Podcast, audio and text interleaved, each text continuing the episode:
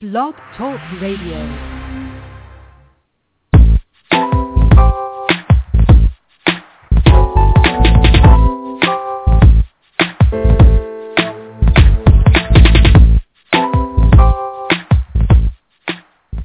Welcome. You're listening to Perfectly Healthy and Tone Radio with your host, Darren Fatman McDuffie. And now, prepare to get fat. Hey, what's cracking? What's popping and all that? This is Darren Fatman McDuffie. Uh, having another episode of Perfectly Healthy in Tone Radio. So welcome back. And tonight we'll have Melissa Binkley on discussing the Body Love Method. Should be a good show. I'm looking forward to it. But before I do, I'll have a, a few announcements to make. If you have not gone to iTunes and downloaded the show, please do so. I know a lot of times we have to get off the shows early or sometimes we just can't make the show. And that is your way of keeping up with what's going on. So go to itunes. You can type in the fat man radio show in the search bar and you're able to download uh, the show.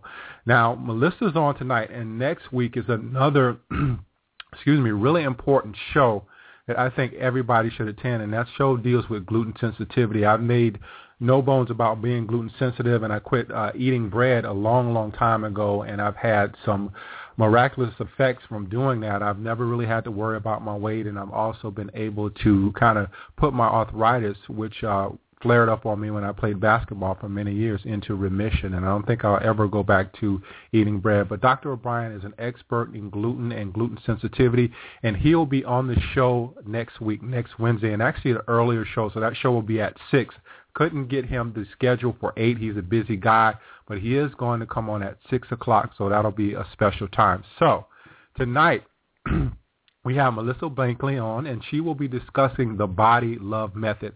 And I met Melissa about two years ago at Mirando Farm. She was having a seminar, and our views kind of were very, very similar. And I always told myself if I got a radio show or got a chance to speak somewhere or do a seminar, I might invite her there to do to speak as well. So I have her tonight, and she's going to be discussing the body love method. So give me a few seconds, and I will bring Melissa on. Melissa, what's up? Welcome to the Fat Man Radio Show. How are you? I'm wonderful. Thank you so much, Darren, for having me on. I'm really excited for this evening and to chat with you. I'm really blessed to have met you that time a couple of years ago, and really look forward to this evening.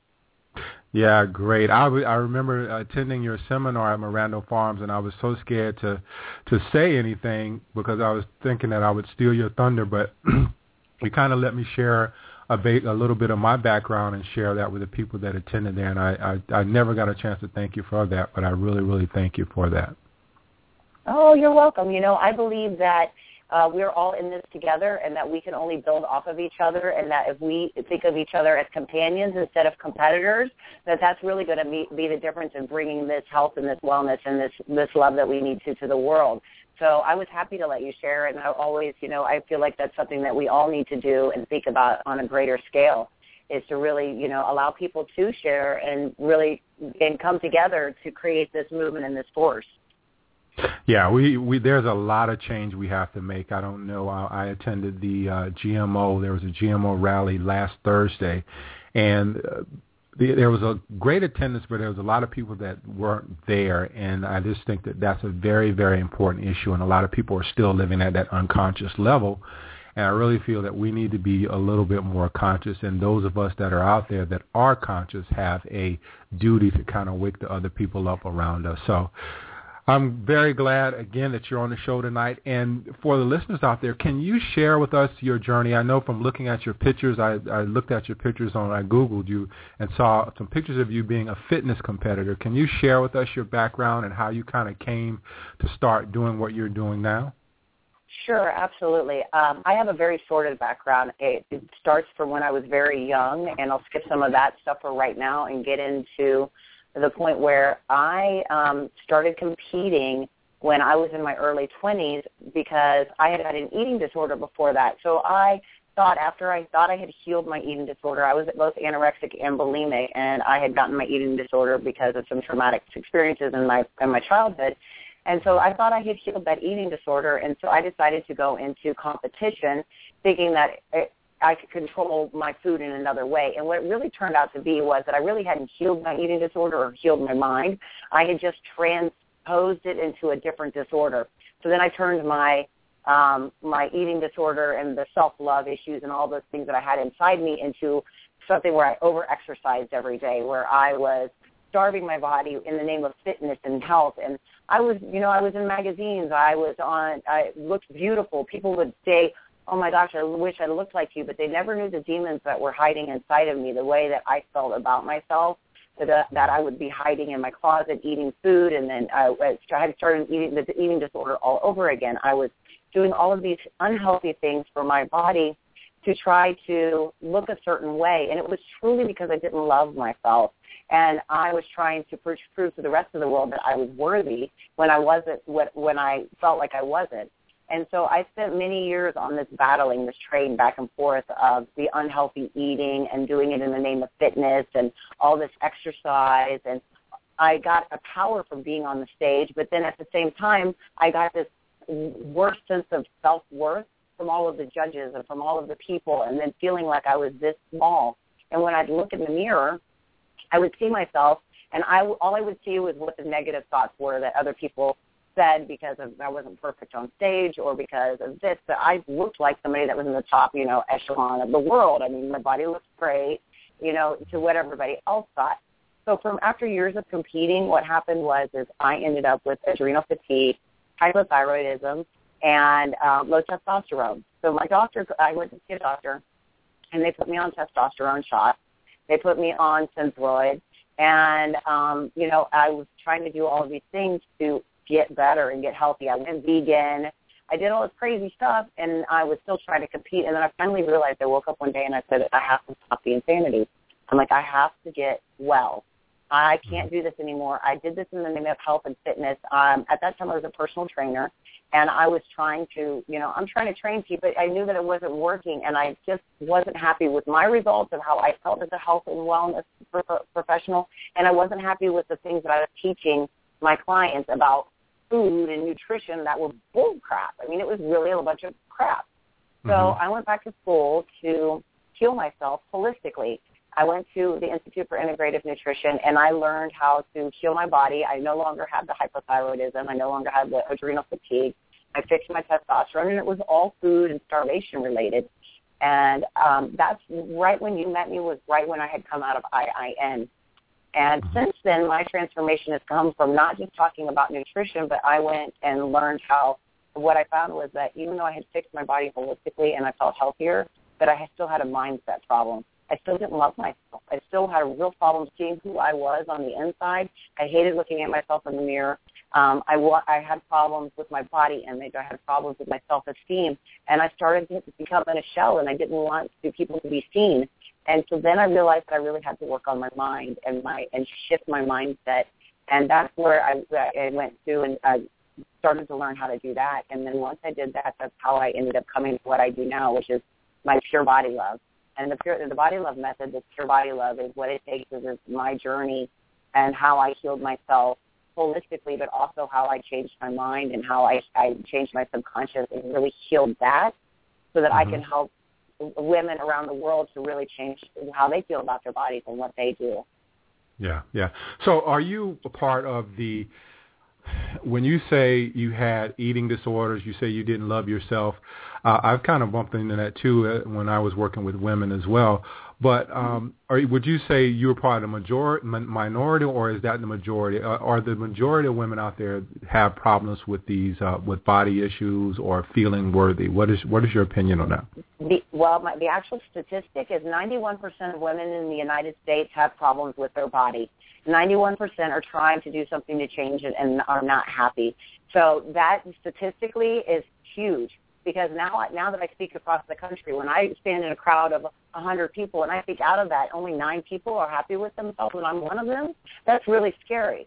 So mm-hmm. yes, it's a huge issue across the uh, United States, and it's definitely a part of our media and what we have we have done to ourselves. We pass down to our children.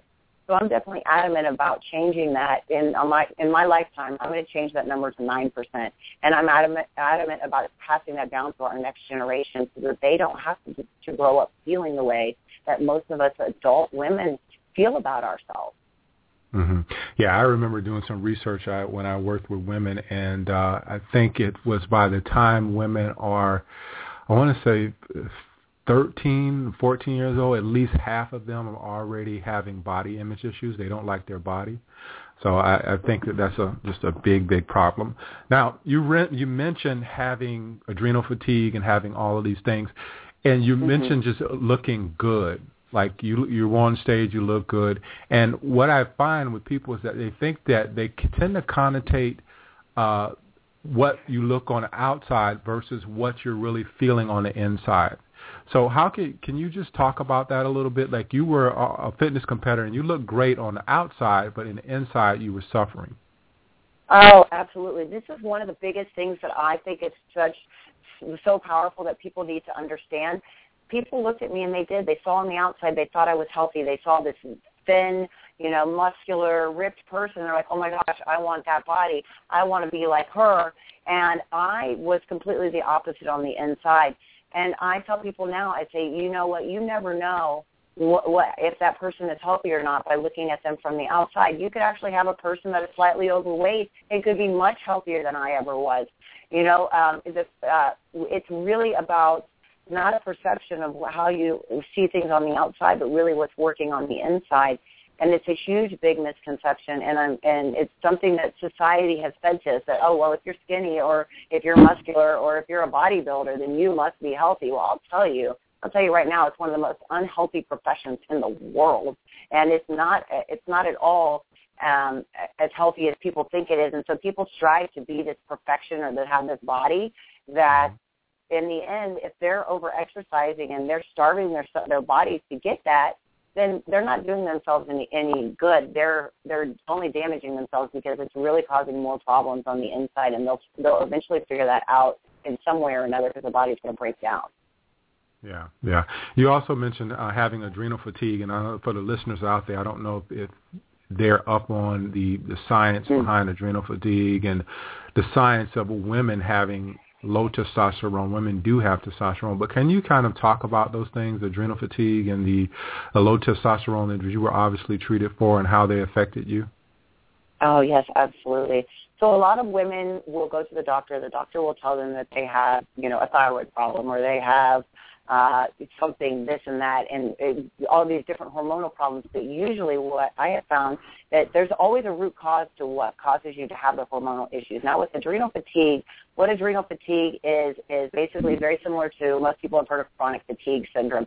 So you basically you feel when you wake up in the morning, you're already tired, and then maybe sometimes you'll have a spike in the afternoon or or a dip in the afternoon, and then when you go to go to bed at night, all of a sudden you feel wide awake, and you're like, oh, and then you can't sleep, and then it's this cycle, and your adrenals are um, are, are going at a pace that's different than the, the natural circadian rhythm of, of life. You should normally have a higher level of cortisol. Cortisol is our, our flight or flight or fright syndrome.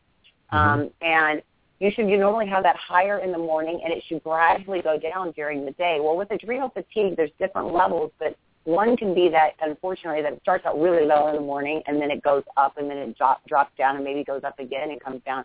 But most the worst case of adrenal fatigue is when your adrenals are just so completely shot that you, your body is no longer producing cortisol at all and you just feel kind of like flatline. So you're like all day long you're just done and you're using caffeine and any kind of stimulant or things to keep you awake and keep you going and keep you moving. And that in itself is usually when you get to a point with that will cause other hormonal issues. So because of the fact that I was starving my body and I was always pushing, pumping adrenaline into it through pre-workout drinks and um, trying to take caffeine to stay awake and doing all these things, I had I had tired out my adrenal adrenal glands, and then on top of that, the um, the, the lack of nutrition from the food because I wasn't eating enough had caused the other hormonal issues. So that the combination of those two really caused my the testosterone problems.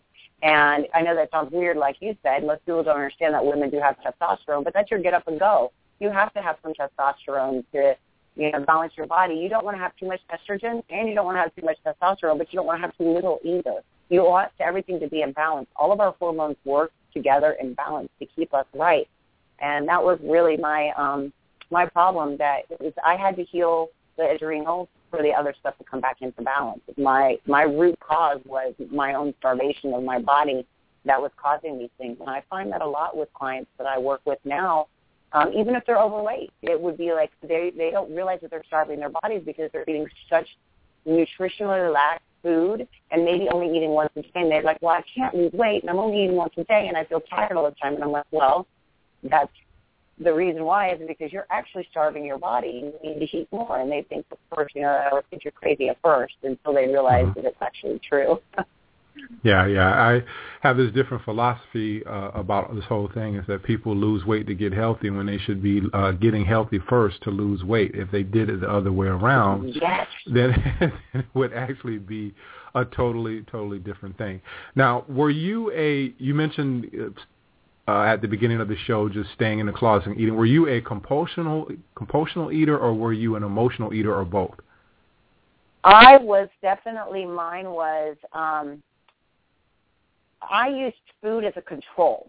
So, at, and at the, at the point, so when I when I had my eating disorder, I used food as a control that I refused to eat, and I wouldn't eat so that I could control control, you know, it was the only thing in my life that I felt like I can control. So then once I got into the point where I was competing and I was restricted, like I could control my food and everybody knew it. But after I had done it for so many years, my body got to a point where I would wake up in the middle of the night or night walk and eat and didn't know it because it was literally like my body was saying, "You listen, you've been starving me for four years now, and I'm going to eat getting food some way or other." And then I would have, literally have breakdowns where I would emotionally just break down, and I would go and I would eat food, and I would literally like hide. I didn't want people to see me eating because then I thought that I was a sham. Like, oh my God, I'm eating, I'm eating real food somebody's not going to know that I'm really a fitness person. That's how messed up that my head had gotten around food and my body because I was so unhappy. And so it was definitely both emotional and compulsive at times because I com- the compulsion came from the fact that I was my body was starving so much that I just literally had I, I couldn't control it at times where I would have to eat. And the emotional was is I would just I was I was mean to myself. I would emotionally punish myself with food because I didn't think I was worthy of eating it. So then when I did eat it, I felt guilty, and then I would throw it up. It was it was a really really sad and and bad cycle, but it's something that I had to go through that taught me so much because it gives me so much compassion and it helps me so much to understand where other people come from. And it's something that is so to my heart because I really I get it now. Like when I, I didn't get it 15 years ago when I was a trainer and I was trying to help people get you know, lose weight and get healthy. And I would make fun of the fat people and be like, I don't understand. Why can't they lose weight? And that's how it was mm-hmm. 15 years ago because I was so ignorant. And now I just have compassion for these people and it just touches my heart. And I really want to you know, help them because I understand it. Yeah, yeah. You mentioned it started in your childhood. What were your? Um, can you share with us, and if you feel like sharing, some of your triggers? Mm-hmm. What What happened to you in your childhood that kind of uh, made you kind of uh, morph into this whole these, these whole eating disorders?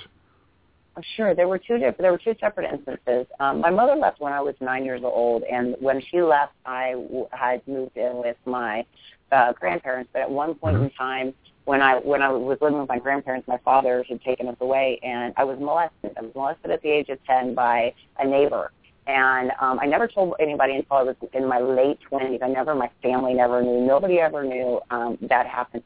And at that time, I was I wanted to protect everybody else, but I didn't tell everybody. So I had a lot of issues with my mother leaving, and that from when I was a child, and that kind of grew up with me until I was 17. And then what the the major shift of what really happened um, when I was 17 was I was I was brutally raped, and when that after that was when the body issues started coming in because it was I didn't love myself. I had post traumatic stress disorder. I was that's when the eating disorder started, and I and I left from um, high school where I was the graduate, you know, top of my class and um, all of that, and went to college. And I had a really rough, rough freshman year um, after I had put him in jail and all that stuff. And it was a it was a real problem, and it took me it, it took me years and years to to work through those things, and those were the triggers. Those were the main triggers that really caused me to, to come to this place where I didn't love myself, and that I just tried to cover it up with everything that I could. Yeah, yeah. Thank you for sharing that. That's I, I don't mm-hmm. know if I could share that on air, but thank you.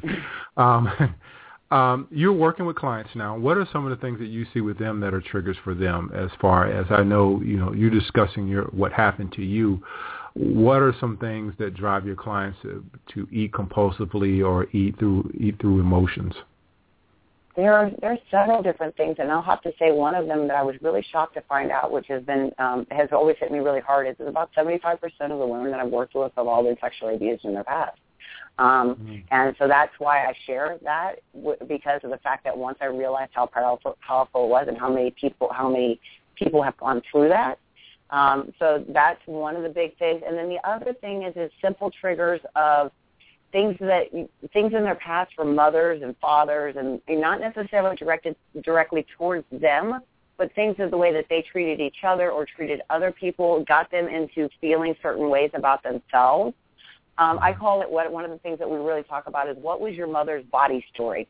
What did what was the story that you learned from your mom? So you may say you were five, six, seven years old growing up, and all you remember your mom was you thought she was this beautiful, gorgeous creature, and you remember her saying, "Oh my gosh, I'm so fat," and you know watching the food that she was eating or trying to put on that pair of pants or you know the, the visions that you got even though she never said anything to you would make you um would make her you know you you get you get these ideas formed in your head certain things like i have one client who didn't realize until we ended up having a breakthrough session she would always sabotage herself and she couldn't figure out what it was then she finally figured out that when she was growing up that her parents used to say one plate was good, two plates was a lot, and three plates you were a piggy. So every time she eats cookies now, she eats three at a time. And for her, that was because it was she didn't know, but it was a rebellion against her parents saying, you know what, if you eat three plates of something, you're a little piggy. So she, so once we were able to break through that cycle, then she was mm-hmm. able to release that and stop that. So it's really, it can, it can sometimes be something traumatic, and sometimes it can just be simple bullying at school simple, you know, things that parents or, or that say that, you know, maybe grandma to gra- grab your cheeks when you were little and call you chubby little cheeks, and it may not bother one child, but it may have bothered bothered another one who was sensitive. A lot of I get a lot of situations where it um, has to do with bullying, and you know, when maybe children were a little overweight as children getting picked on and not hmm. feeling pretty, and so that's where it all comes from. Yeah, yeah. Now with with uh, women, um, you look at the things that might have happened in your past. How much is that as things that are happening to in the past, and how much is that pressure being put on them through society? Because if you look at, we just had the Grammys, and I didn't watch it, but uh, I went on Facebook, and I, that's how I get my news through Facebook. I don't tend to watch this, but you see people saying, "Oh, Beyonce was dressed like this, or this star did this," and you know the big thing with Miley Cyrus uh, a couple of months back here.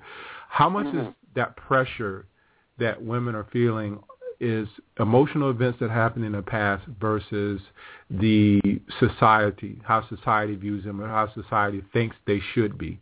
You know, I think I don't know what percentage-wise. I can't get like analytical numbers on it, but I think they're intertwined with each other seamlessly. Mm-hmm.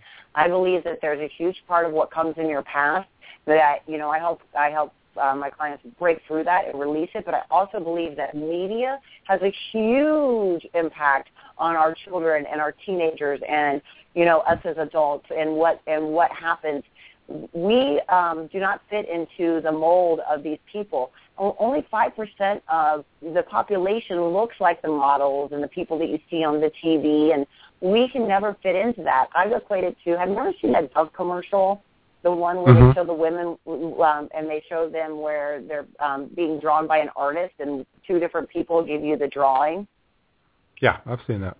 Yeah, so and that just shows you right there how we perceive ourselves compared to how somebody else perceives us and the beauty in that and how all of our bodies are different. And I unfortunately think that the media has tainted so much and that's one of the big things in the beginning why I got into fitness was because I wanted to change the idea of that waist model and, you know, the Twiggy and all of that and then it turned out that the fitness was just as bad in the way that they portray, they portray their women. The media to me is a, is a huge problem, and I think until we can find some way for the media to start portraying real women and not brushing like the Cosmo magazines um, when they show you how they brush them and the difference, and actually show some people what they look like without a million dollars worth of makeup on their face.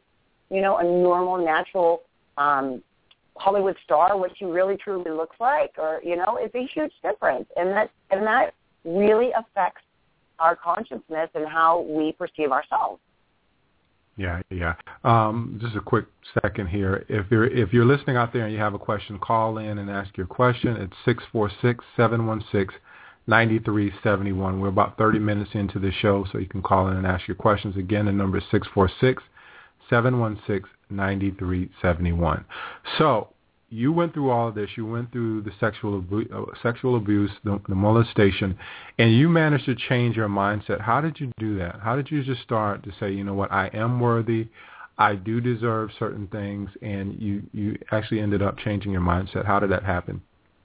Um, it was a process. It just it it started slow, and it really started with me um, becoming it, becoming spiritual growing up, um, I my parents my my mother was very religious. My you know parents were, religious and things, and I bucked the system of religion because I was like, I don't want to believe in that. All these things have happened to me, you know. So I stepped away from anything that had anything to do with religion or spirituality or any of that any of that kind of stuff for many many many years because um, it scared me and it made me feel like there was a fault. And so finally, I started get, stepping into being a spiritual person. I started thinking about how um, how I wanted to live my life and what I wanted to believe. And that started opening the doors for me to come into finding out about meditation and finding, you know, and doing and gratitude work and, and working on the subconscious and really changing my beliefs and really working towards thinking differently about things. I also took training, um, which really helped me in working with the mindset and understanding how that worked so the combination of just the spiritual path that I started with, I really, I, you know, doing the yoga was one thing that was really helpful helpful for me. Um, mm-hmm. Starting to, to change my, the people that I hung around. If you're always around the negative people and that negative energy, then you feed off of that. So I, I just started upgrading my life little by little and and small steps. And I'll tell you, it's, it's still a journey. I still have, you know, I call myself that onion. I took off the big outer shell and I threw that away but all the time I'm still peeling back the layers and the layers, and they just keep coming, and I be, and I keep becoming um, more. Uh, I, I have more understanding, and I and I practice more. And uh, one of the biggest things is, is understanding that we all have a common ground and a common humanity, and just mm-hmm. being gracious and and self compassion was the big thing. Learning to treat myself the way I would treat my best friend, and that yeah. was a really huge change for me. It's a process, huh? Oh yes, it's definitely yeah. a process. It does not happen overnight. It takes many years, and it doesn't stop. Yeah, exactly. I tell people that I started this. I started this whole nutrition thing in 2005, and it's like I still learn things every day, and mm-hmm. it's like those things that I'm learning are they kind of strike down the lies and the other myths that I've been told, but it's always a process. And I, I like you, have kind of gone through some things that um, has made me a bit more spiritual and made me believe that you know I'm worthy. And when you're you're doing when you're entrepreneurial, I think that you you go through that thing because you're not battling your you're not battling clients or anyone like that. You're actually battling yourself, and it's all those mm-hmm. beliefs and the uh, things that we have that are actually keeping us back, and it's us, you know, changing that subconscious. But when you're working with your clients, I know that you went through that process. What are some of the things that you do with your clients to kind of get them over these these issues that they're having with their bodies and getting them to eat better and also believe that they are worthy? Well, one of the first things that I really work with clients on, and one of my favorite things to have them do, is what I call um, is I make a joke of it, and I say, "Mirror, mirror on the wall, who is the fairest of them all? You are." And what that is is is mirror work, and it's about actually standing in front of a mirror and looking at yourself in your own eyes and saying, "I love you." Now, I don't know, Darren, if you've ever tried this, but it's a pretty powerful, powerful um, exercise, and almost everybody that I've ever worked with has broken down crying when they try to do this for the first time because then they really look at themselves and they say, "Oh, how do I love myself?" So what I have them do is create a mantra around their bodies and their body image and look in the mirror and they have to repeat it to themselves twice a day while looking at themselves in the mirror. So I make them use affirmations and some some of them are really great. Some of could be something like, Today I love my body fully, deeply and joyfully or it could be like I am growing more beautiful and luminous day by day. Um, my flaws are transformed by love and acceptance. And so I take to have them take these phrases and, and string them together and that's the mantra. And they would say, you know, they would stand, and I was just like when I would stand in the mirror, I would say, Melissa, I love you today in all your imperfect imperfectness. I love you for your power and intuition, you know, and I even love you even when you're grumpy, bitchy, and tired. I love you and I think you're amazing and I love your obnoxious voice. You're amazing and you have a strong personality and a strong body. And that's what you have to start doing. And that's one of the things that really starts that transformation once you can get them to start looking in the mirror. And I tell them, if you don't believe it right away when you're saying it, you have to trick your subconscious. So if you can't look in the mirror and say, I love you today, you can say, I am becoming more loving every day, or I um, am becoming, or every day I do this. And so you can, when when you can trick the subconscious into thinking, okay, I can believe that. I may not believe that I am beautiful, but I am becoming beautiful. I can work mm-hmm. with that because that's what you want to do is really start to trick the mind into relaxing, into learning new new things. And then what I make them do is, is I say, take a day, and every time you think a negative thought about yourself or something, write it down. And then I have them come bring those back to me. And what we do is we turn those into positive affirmations. We take the opposite of it. I rewrite it for them, and we um, turn them into phrases of good things. And then every time that they have that bad thought, they immediately have to say the other one. And then eventually the, the brain will start seeking the better ones and start changing the way that you know you do that. And that's why how I would start working on with the mindset on the subconscious level. And then while we're doing that, we work on the health and the you know the the, the nutrition side of it or anything else that might be going on um, on the out you know on the inside of the body nutrition wise that's making them feel that so that we can really do both together. Yeah, it's it's all subconscious. I don't think a lot of people realize that. I did hypnotherapy sessions just trying to change the beliefs that I had around money and success mm-hmm. and all mm-hmm. these other things. And um the people that I work with in the past, it always seems that they could never get over those subconscious issues. And I wasn't really uh, where I am right now with dealing with the mind. So I didn't know how to work with them, but I always knew mm-hmm. that wherever they went, something would always pull them back, and it was all those, always those subconscious beliefs. And I don't know if you um, have checked out any of Louise Hay's stuff. She has a great uh, oh, Heal yeah. Your Life yeah, she has a great um and it's a CD. I actually listened to it. I checked it out from the local library and listened to it, you know, on my way to work and all this other stuff. So those of you out there who don't like to read, pick up Louise L. Uh, Louise Hay's uh, Heal Your Life. Uh, you can either read it or you can just uh, listen to it on a CD. So. Oh yeah, she's fantastic. yeah, yeah. She taught me a lot just listening to her and uh Abraham series, all that stuff. I love that stuff.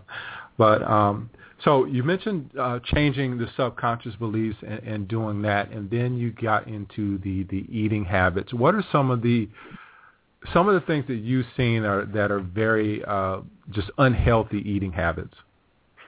Um, wow, there's so many. where do you start? Huh?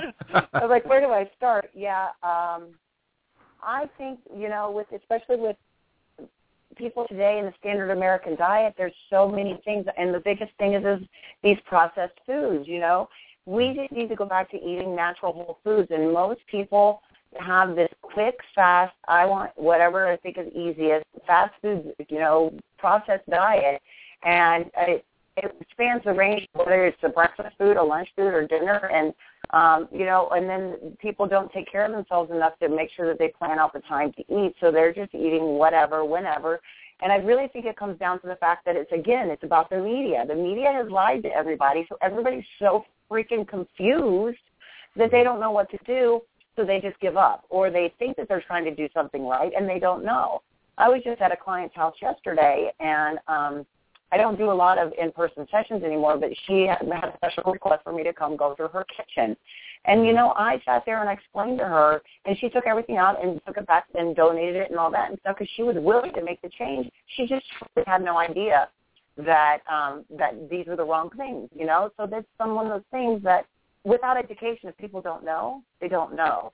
And I think that we're in a we're in a, a health society where we think things are normal, and I'm like, oh well, everybody should know that, and they just people don't know um, what is right, and you know, trying to make them understand that just because the government says the grains are healthy, or just because the government says that that crappy dairy crap that comes with all the hormones is healthy, or just because the government says that corn is healthy, doesn't mean that it's healthy. your government's not always right. And I think that that's where, you know, this blind faith that we have and our, that everything is right that they say is, is really where the problem comes in. Yeah, it's like people just believe any if you throw it on TV it's believable but I tell people the the stuff that you're seeing on TV you can best believe that it is not good if it's on TV it's not good so don't believe that um, mm-hmm. Have you ever had a, have you ever had a situation where it's you walked away from a client because they just weren't ready yet or ready to kind of change their beliefs?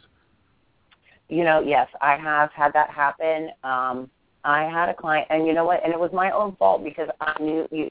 I'm, I've grown a lot since then because before I would mm-hmm. see somebody and be like, oh, you know, I think that I can change them. Now I know the signs that I'm not gonna that there's somebody that I can't work with, but I had a client that she she had asked me she had done the HCG diet in the past and gained all the weight back. She had tried several many different things, and she just wanted a, a plan. I just want a diet plan. Just tell me whatever, blah blah. And I said, I don't want to give you a diet plan. I want to teach you how to eat for the rest of your life.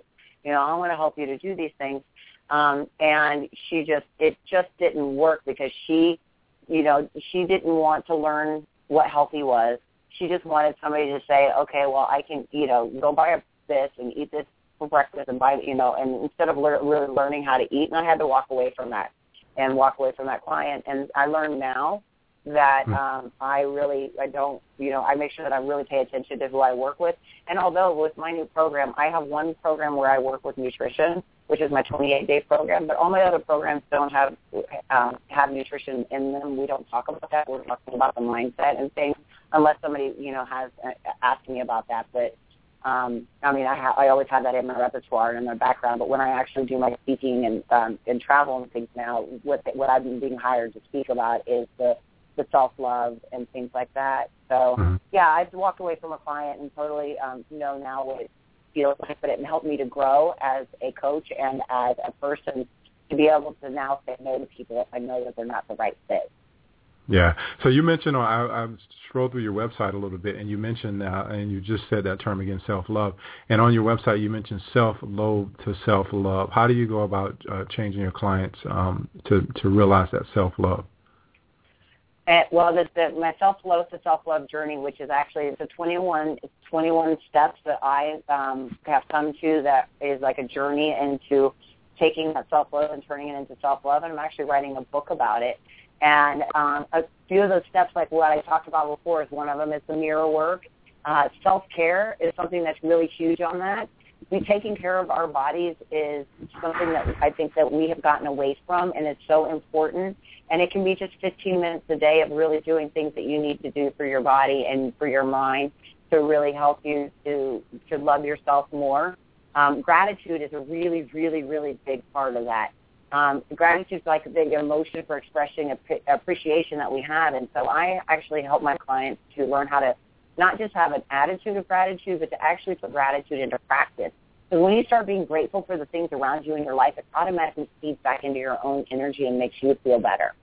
Um, hmm. and then we do we do a lot of self compassion, journaling, and, and exercise and critique. I actually have a scientific um, a scientific questionnaire that I use with my clients that helps us to dig deep into the self-compassion and into the kindness and how they work with themselves and it also helps us to, to work on changing the beliefs. And I use that in my program to get, mm-hmm. get deep with the clients and find out how, because everybody's negative thoughts can be different. Our body image not only encompasses just our bodies, but how we interact with other people in social situations and um, and all sorts of different things. So what one person's issue may be when it comes to body image and self-love, somebody else's may be completely different. So finding that out really helps because it could be somebody, it could be their appearance, somebody else it could be the way that they feel about how they are in their career, somebody else it could be their relationship or how they are as a parent. You know, so those, these things are what we feel self-critical about are really important to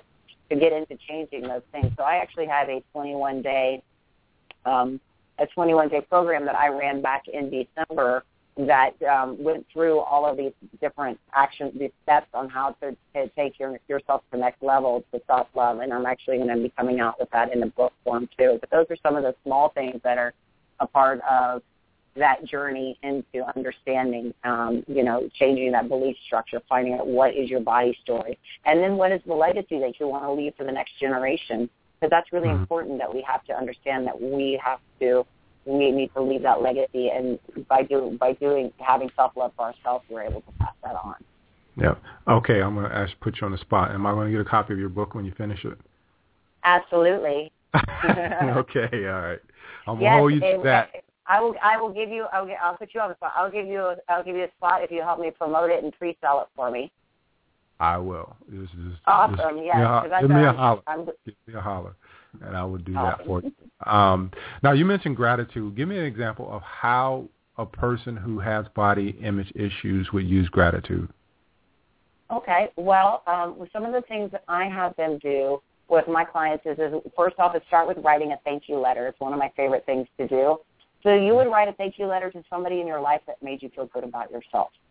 You know, somebody that was maybe in your past, like uh, when um, the, my person that I wrote a gratitude, a thank you letter to, was after I was raised when I was 17 um, before before I had gone to court, before these things. I didn't want to. I didn't want to turn. I didn't want to go to the cops or anything.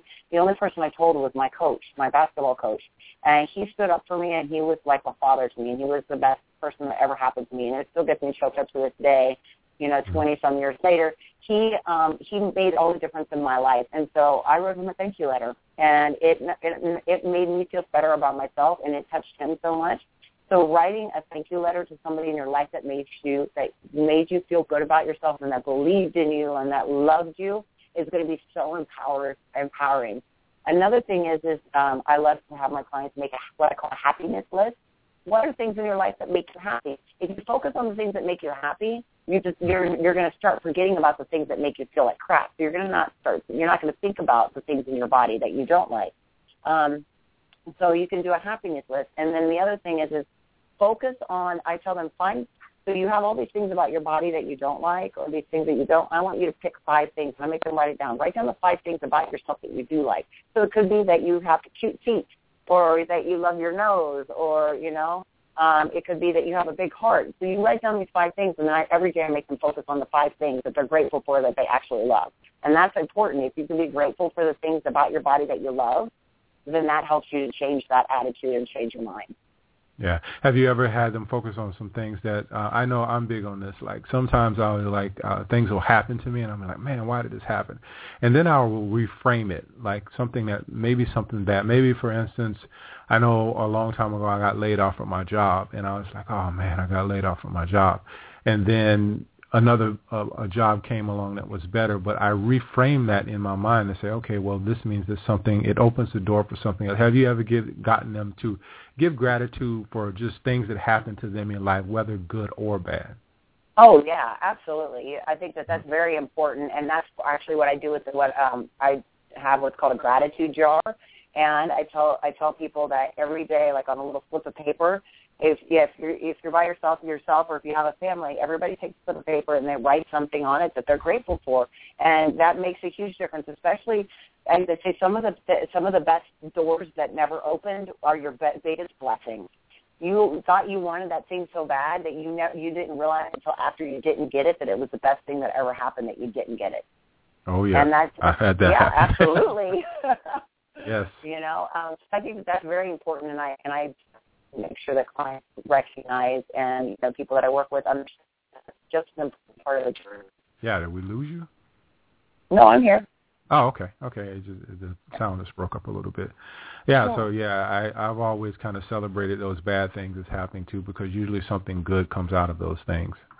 Mm-hmm. Now, is the body love method is that all of your programs, or is that just a method that you use to work with women? And by the way, do you even work with any men? Have you worked with men before? Oh yeah, I, I absolutely. My, I I, sp- I speak mainly of women because usually women are the one with the with more of the issues. But uh-huh. I definitely have had some male clients, and actually my longest standing running client is a male. He's been with me for over a year. So um, yes, it definitely works well, both uh, both female and male. And I have several um, different programs that I do, but the Body Love Method is something that I actually developed myself. Mm-hmm. Um, and what I'm doing with this program is it's it's going to be it's going to be really pretty amazing because I'm getting it uh, the, the trademark and everything's being worked on right now because it's, it's pure body love, and it's going to be a certification program that I'm going to be teaching to um, health coaches, life coaches, and other healers um, around the world. That's going to be able they can get certified in this program so that they can help their clients through the same the same process. So this is a method that I've developed that I'm now working with um, them to with with the people that I know to make this into a certification so that I can really help people to, to get to this on a on a very um, on, a, on a large scale level because it's something that I think is so important that we need to have and um, that we need to really spread because that way it's going to spread all over and be able to help the children and be able to help everybody. Yeah. Now, do you knew you mentioned at the beginning of the show like hormones and adrenal fatigue? How mm-hmm. do you how do you uh, deal with these things in your clients? Is there some type of testing that you do? Do you mm. teach them how to heal these things by natural means, by eating better food? How is that? How does that happen? Sure. I studied hormone therapy with Dr. Sara Gottfried, and she does all holistic. She believes in um, finding the root cause of the um, the problem and healing that. So yes, I definitely everything that I do with the hormone therapy, the testing that I do is all um, the tests that I give them are questionnaires.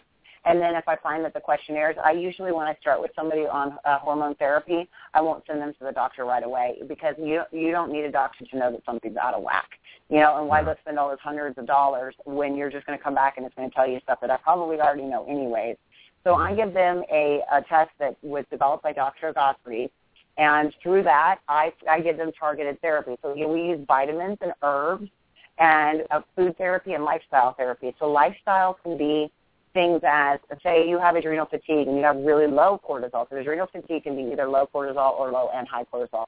So if you have adrenal fatigue and you have low cortisol, what we would do is lifestyle therapy. First off, we get them into some sort of movement on a regular basis, like they suggest like African dance or something like that, because it gets your body moving. And then we do the targeted therapy with the with the um, the right types of herbs and vitamins, and we do it for three months, and we jolt their body with a, a, a, an extra amount of what they need. So if you are normally taking, you know, um, say well, this amount of vitamin C, because I don't re- recommend taking a bunch of supplements and crap all the time, but for this type, type of therapy, we change the food and we change the, the vitamins and we add in the herbs and things like that. So it can be anything from maca powder to ashwagandha and astrologia, astro, um, astralic, astrogala. Oh, I hate saying that word um, all sorts of different things that we use. Um, phosphatidylserine I use a lot. So whatever it is, depending on each person, we get them on that targeted therapy. We work on changing their lifestyle choices. We work on changing the food, and then I work on the energy. I had a client that had Hashimoto's thyroiditis when she came to me, mm-hmm. and six months later she went back to her doctor, and her doctor said, "I've never seen this before. You no longer have this." And it's because we went to the root cause and healed it but it wasn't just the nutrition that we had to heal and just the therapy. Um, she also had an energy issue because your thyroid is where your your vocal box is, and she mm-hmm. actually had a block block issue with being able to talk to her son. And so, because of her fear of talking to her son, she was blocking her own uh, and causing her own thyroid issues. And I've had several clients that have come to me with thyroid issues that it turns out that the issue is actually a communication problem. And once they were able to speak their truth and start speaking again, along with some targeted um, therapy, everything went away. And the doctors yeah, yeah. were like, I don't understand. It doesn't. I don't get this. And I'm like, it really works. It really does. yeah. Have you? Um. Do you know Dr. Lynn Lafferty? No. Uh-uh. I need to introduce you to her because I'm going to actually have her on the show talking about what you just talked about. She's going to come on and talk about the consciousness of disease, but you need to meet her. Uh, oh, I would um, love to. Sounds fantastic. Yeah. Is she local? Yeah, she's actually in. um She's at Nova, and the audience oh, probably doesn't know this, but she's at Nova. But I met her several years ago, and uh she's in the holistic type therapies as well. But she is an actual doctor of PharmD, and um she's into much of what you just spoke about. So you you you probably need to meet her. so, oh, awesome! I'm always yeah. looking to connect with good yeah. people. You know. Yeah, I got excuse me, I've got one last question for you, and then I'm going to let you go. What okay. if I had give us three tips to kind of break this down to start really loving our bodies? What are the, the best three tips you can give the audience out there for just just breaking breaking this down and loving their body and changing that mindset um, uh, forever.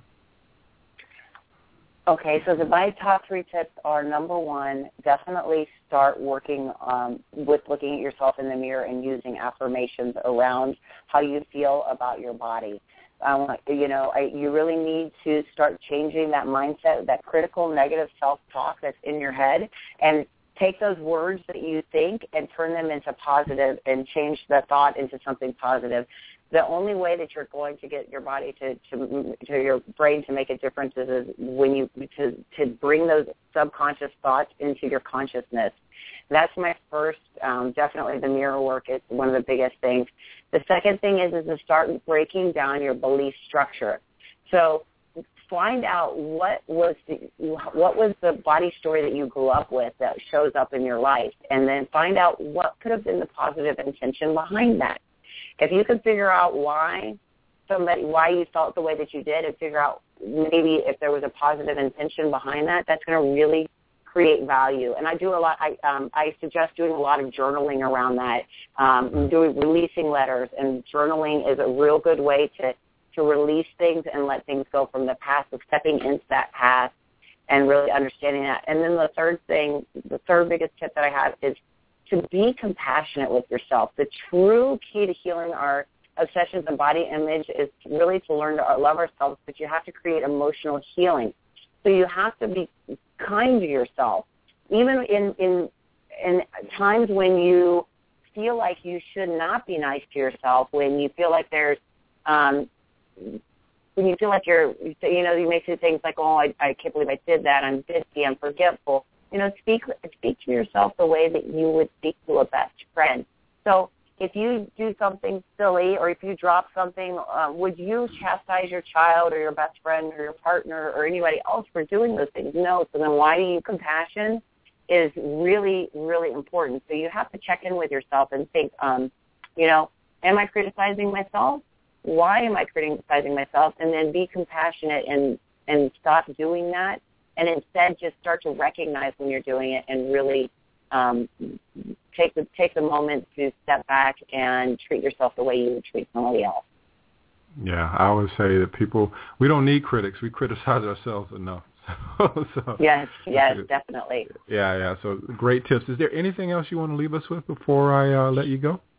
Yeah, absolutely. I actually um, I have a wonderful free guide that you guys can all get that um, talks about five of my steps to the pure body love that really helps you.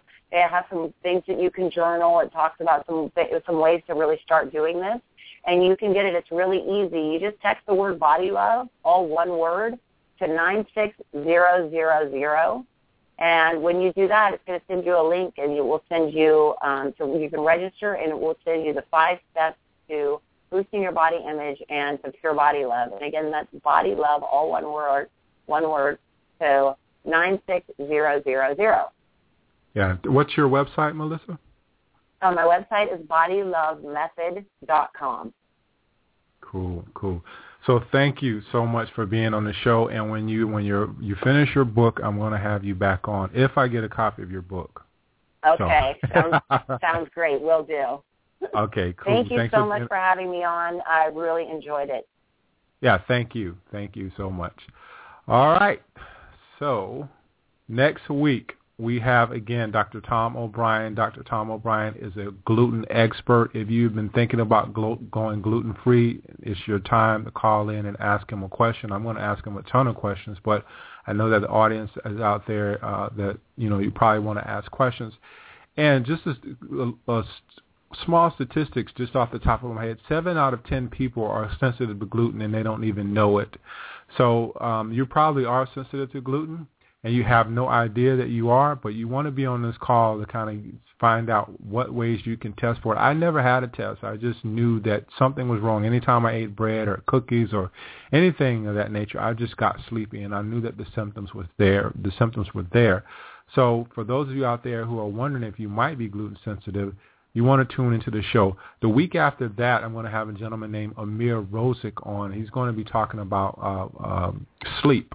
So that's the next week, and then hopefully after that, I'll be scheduling Victoria Taylor, which we uh, my internet was down and I had to cancel that show. And she's from the monklife.com, and she'll be talking about the kitchen and organic stuff. So I want to reschedule with her. Just waiting for her to. Um, to get back with me so we can reschedule that. And then the last week of February probably will be Dr. Lynn Lafferty, and we'll be talking about the consciousness of disease. You heard me mention that on the show.